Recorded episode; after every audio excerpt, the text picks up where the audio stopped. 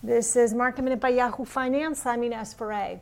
The markets ended in the green today with the S&P 500 up more than 1.5%. The Nasdaq out of the three major averages gaining the most, more than 2.5% as technology and communication services led the gains today. Meanwhile, the Dow gained more than 250 points or about 8 tenths of a percent. The Dow is now positive for the year.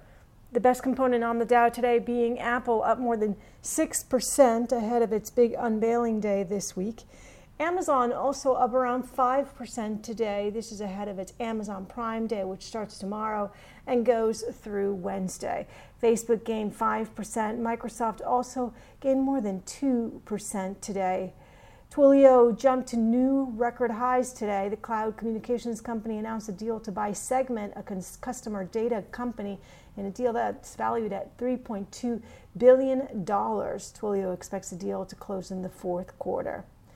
And DraftKings received new coverage at Credit Suisse with an outperform rating, highlighting the betting platform's marketing relationships. And also, the analysts highlighted an acceleration of sports betting and online gaming in different states. For more market minute news, head to yahoofinance.com.